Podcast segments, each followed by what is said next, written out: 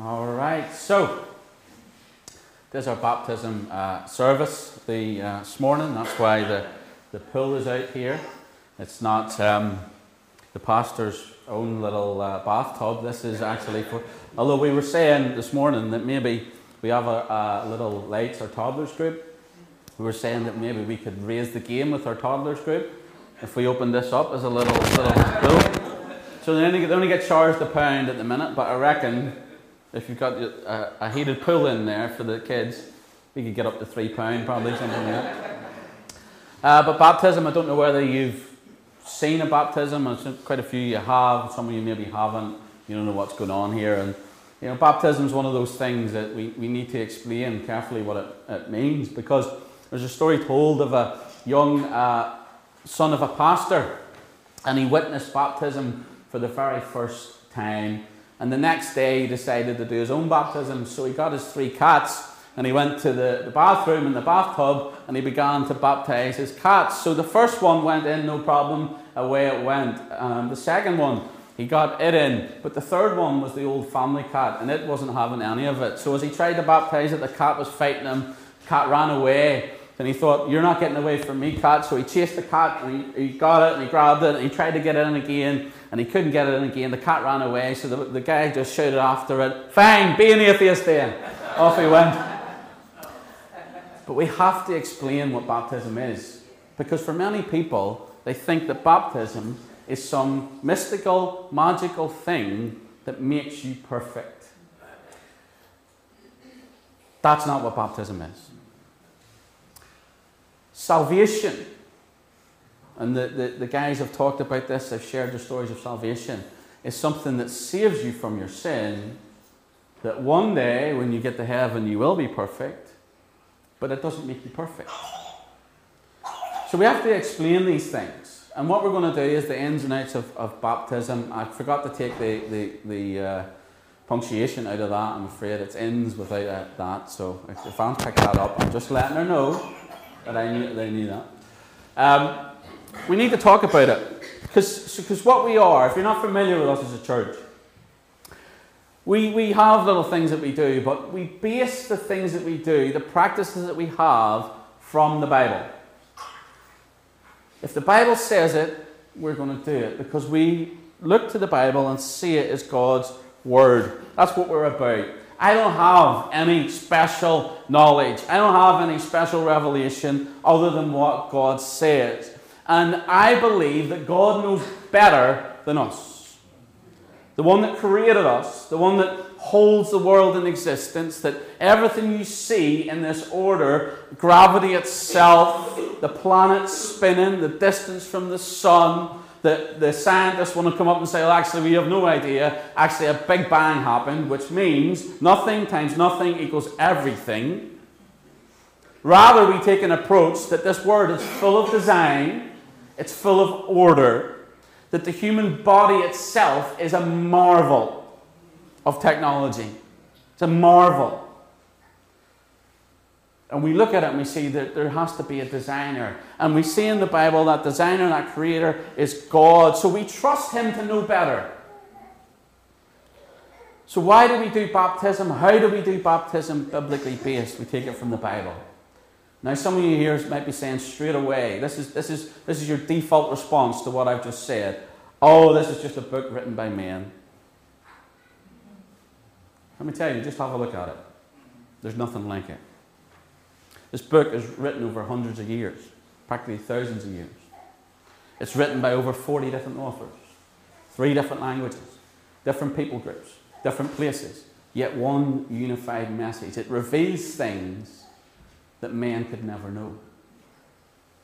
I'm reading through the book of Job at the minute, and the science in there is phenomenal.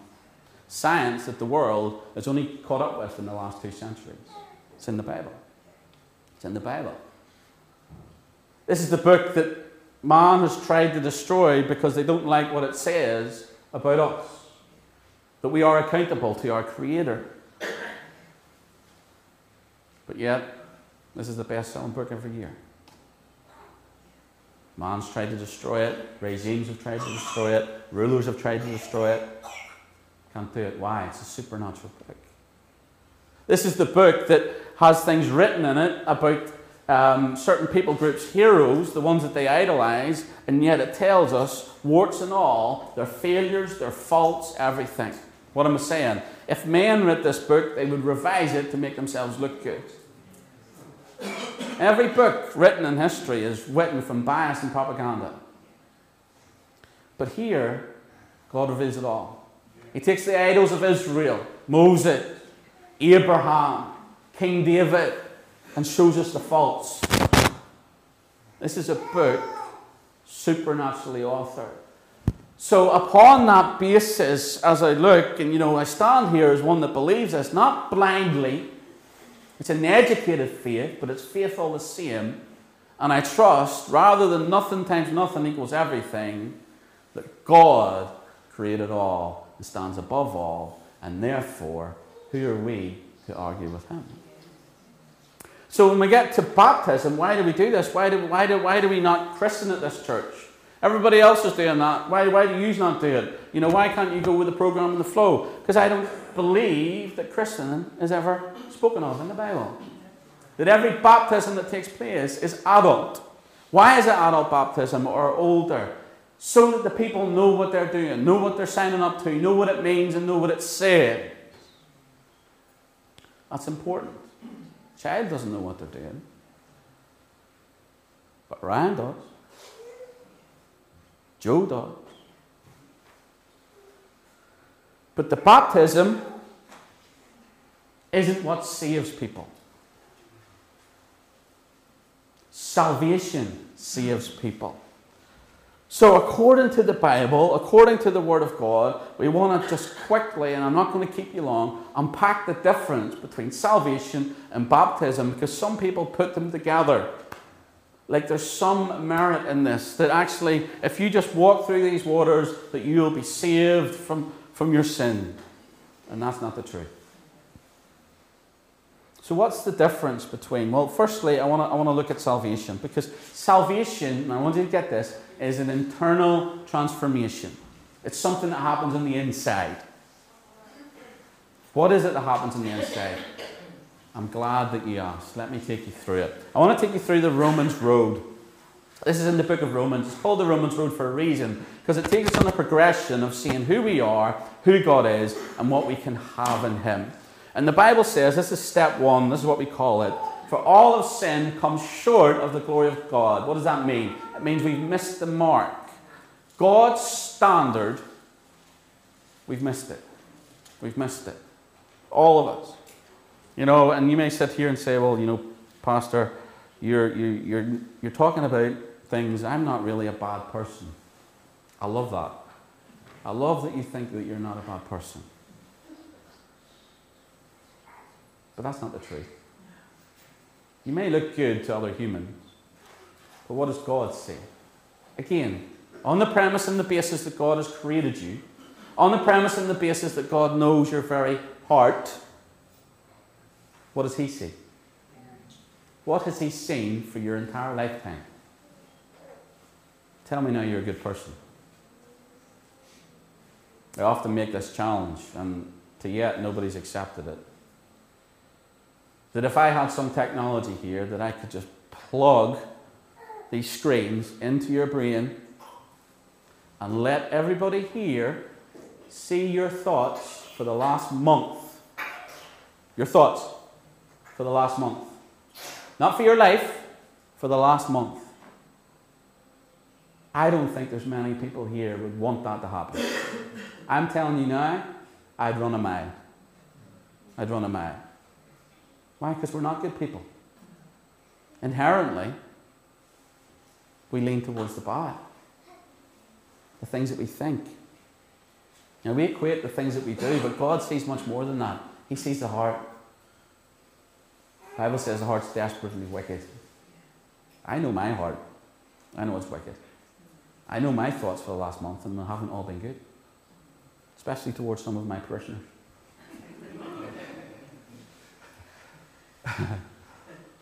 Step one, we're all in the same place. Step two continues it. As it is written, there's none righteous. What does that mean? None in right standing. Anything that we try and portray as good, God sees behind that, and actually, we're not good. We're not good. None of us are. People think that if we just do good things, lead a good life, that if there is a heaven, surely their good things will outweigh the bad. But if God is a true, righteous judge, He's a holy judge, how can He let that happen? Does that happen in our own courts?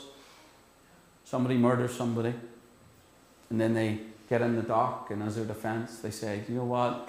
I understand that I've transgressed, I've broken the law, but let me tell you about the charity work I do.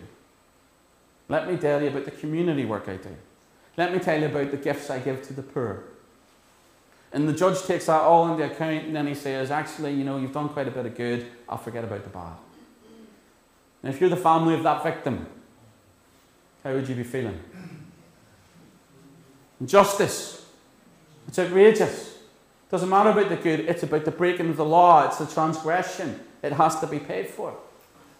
So if we expect that type of justice here, why would we ever expect God's justice to be corrupt? That actually you could bargain with Him and present the good things that you have. The Bible leaves you in, in a place where you cannot do that because it tells you there's, there's none righteous, no, not one. Romans 6.23 tells us the penalty. The wages of sin is death. The gift of God is eternal life through Jesus Christ our Lord. There's a price to pay. Death. Death is not non existence. Death is separation. Your soul and your spirit that bit inside of you is eternal. It's going to go somewhere. It doesn't just fizzle out. That's what the Bible says. Death is separation, separation from God.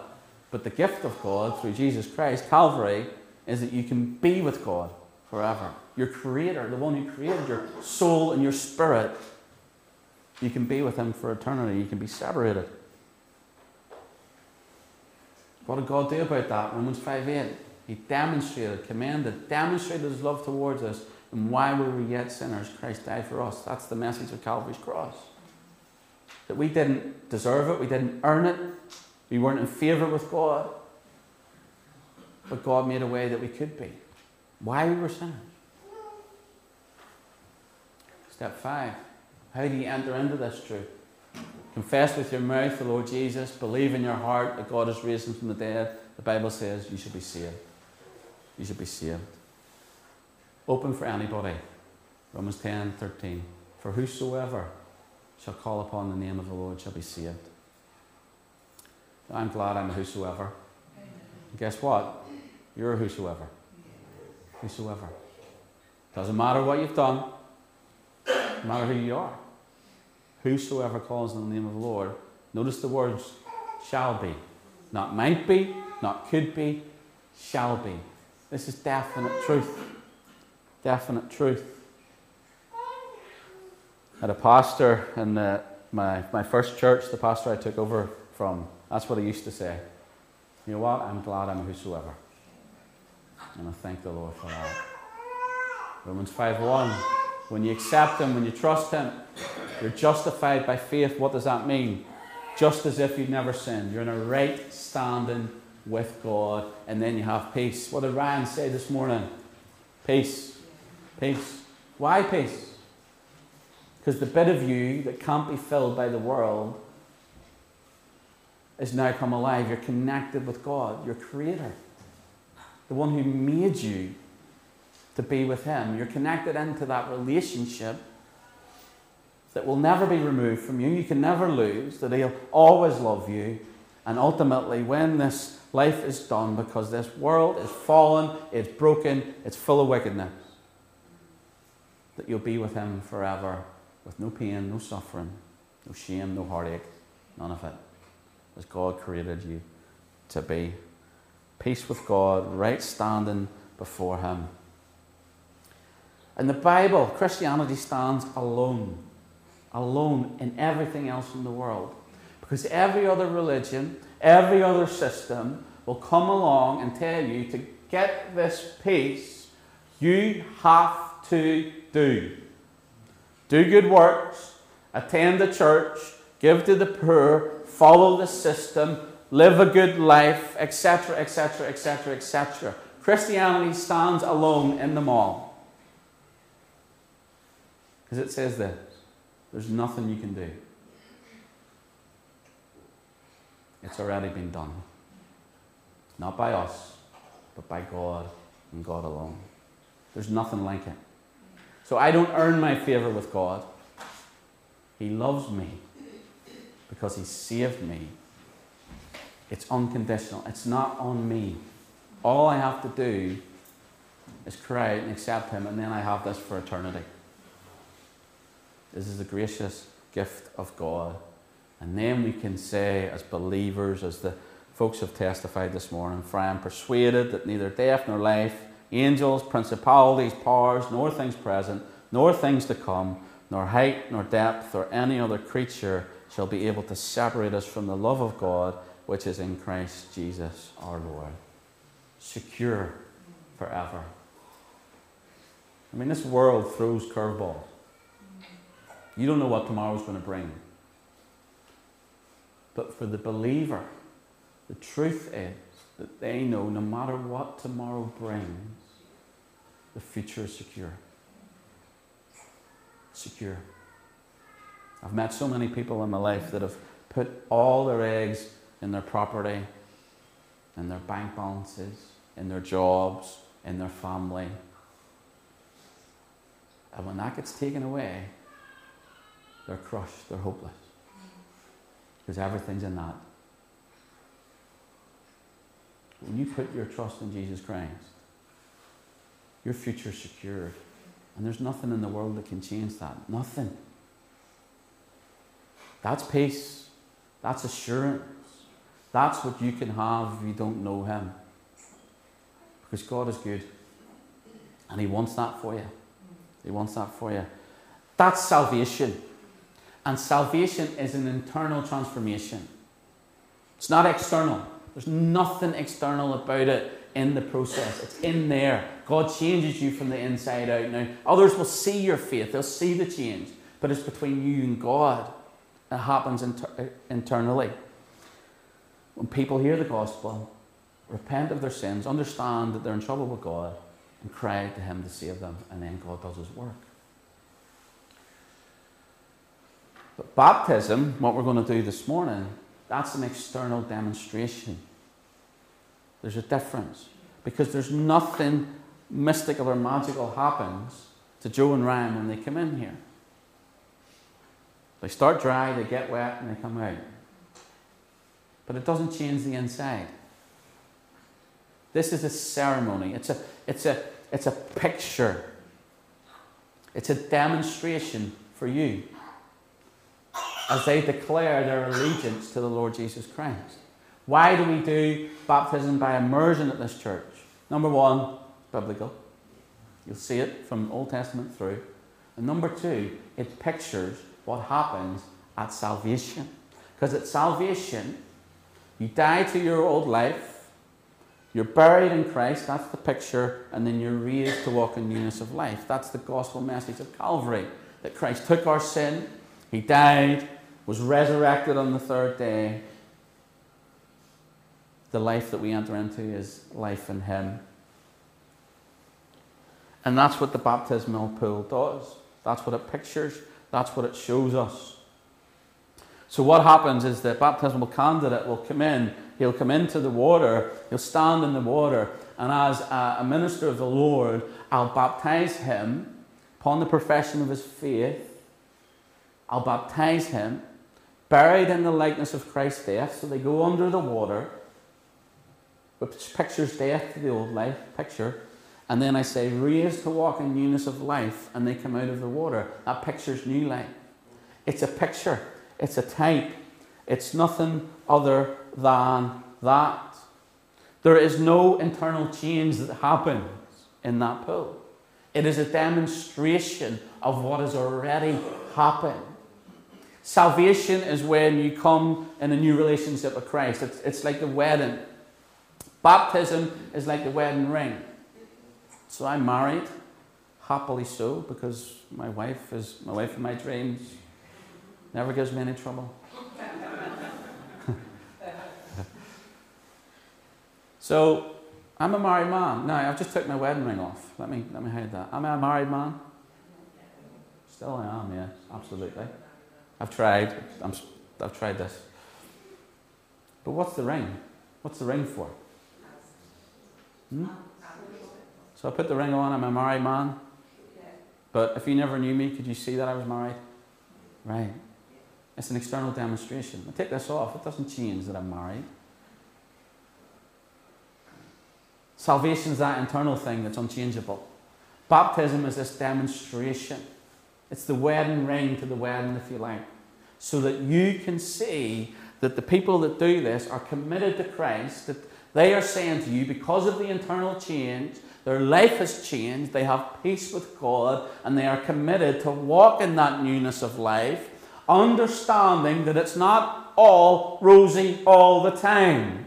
Because we're all still sinners. We're, we're saved internally, God's changing us, but ultimately, we still sin, we still fall. And until we go to heaven, until we meet the Lord face to face, we will face sin in our lives. And that means we fall, but it means that when we fall, we know we're still loved because it's not based on anything external. The love is not an external basis, it's internal. God has done it. And when He says something, He means it. He'll never leave us, He'll never forsake us, He'll always love us with a perfect love and salvation, whereas baptism is just the candidates telling you about that and showing you his burial, their burial, his resurrection, their resurrection, and their commitment to walk in newness of life.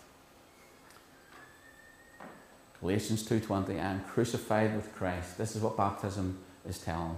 Nevertheless I live, crucified with Christ and under the water. That's why immersion, full immersion.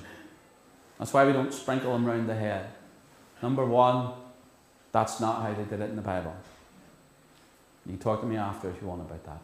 Number two, sprinkling water over somebody's head does not picture this in any way, shape, or form. And that's what Judaism did. They pictured this death, resurrection, death, resurrection.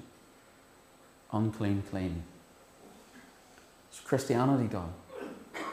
I'm crucified with Christ, nevertheless I live. Raised to walk in newness of life, yet not I, but Christ lives in me. And the life which I now live in the flesh, I live by the faith of the Son of God, who loved me and gave himself for me. Gospel message.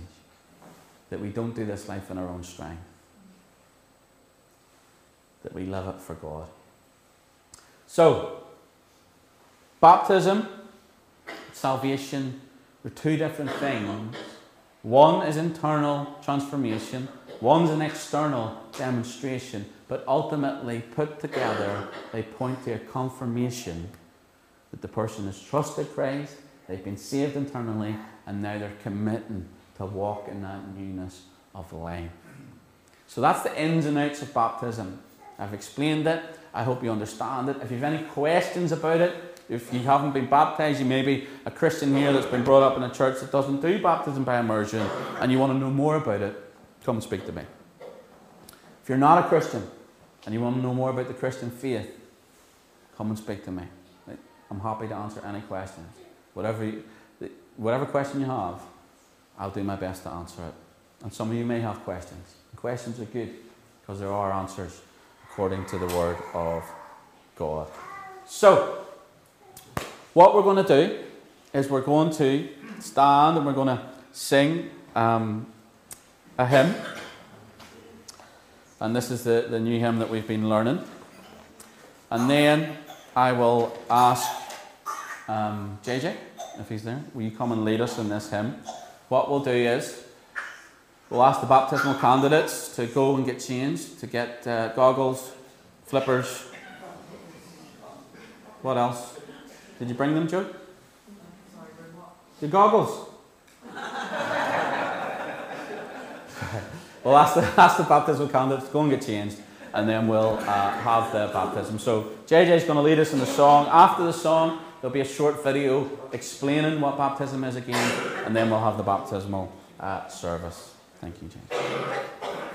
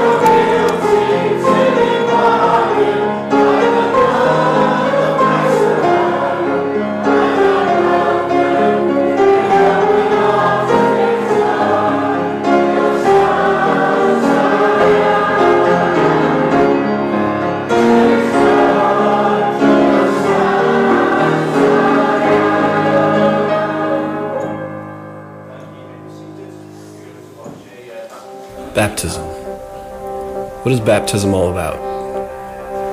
Well, let's look at a typical life.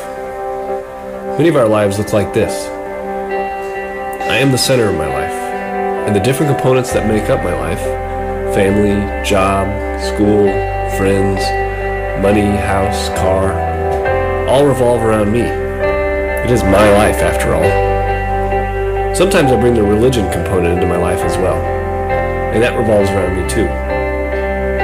But the thing is, our relationship with Jesus was never meant to be just one piece of our lives. When we decide to follow Jesus, when we accept his invitation to become the forgiver of our sins and the leader of our life, Jesus invites us to bring our whole life into our relationship with him, to follow him, not just in one component of our life, but in everything. When we are truly following Jesus, things don't revolve around us anymore. Jesus becomes the center of our lives, our family, our job, our friends, our possessions. We are now part of something that's bigger than ourselves. So, what does baptism have to do with all this? Baptism is a symbol of that decision to follow Jesus wholeheartedly. That decision to go from a me centered life to a Christ centered life. Baptism doesn't have any supernatural power, the water isn't holy. Baptism is simply a public proclamation of what has already taken place in our hearts, dying to our old way of life and rising to a new life in Jesus Christ. That's what baptism means. That's what we celebrate.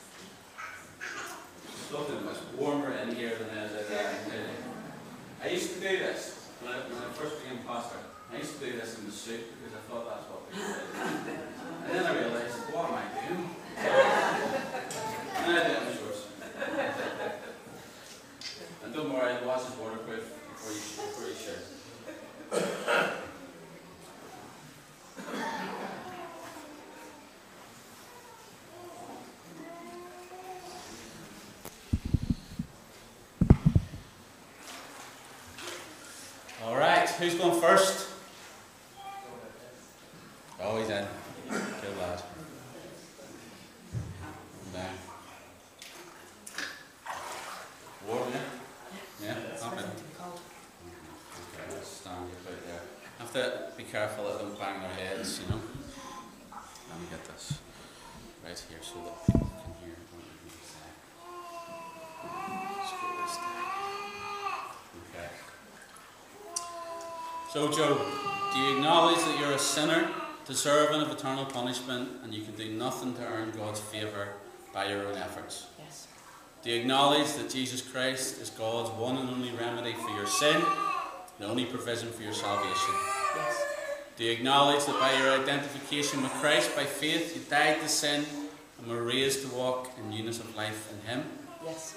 Is it your intention to live a different kind of life because of your trust in Jesus and the new life that He's given you? Yes. Okay, so upon your profession of faith, I'm going to baptize you in the name of the Father, the Son, and the Holy Ghost, buried in the legs of the dead, raised to walk in newness of life.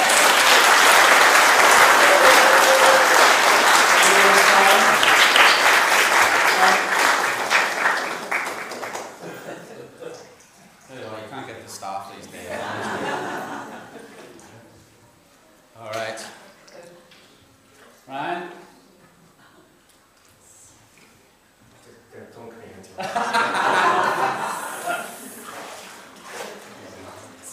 Now, you're, you're a tall one, so we need to get you back. All right.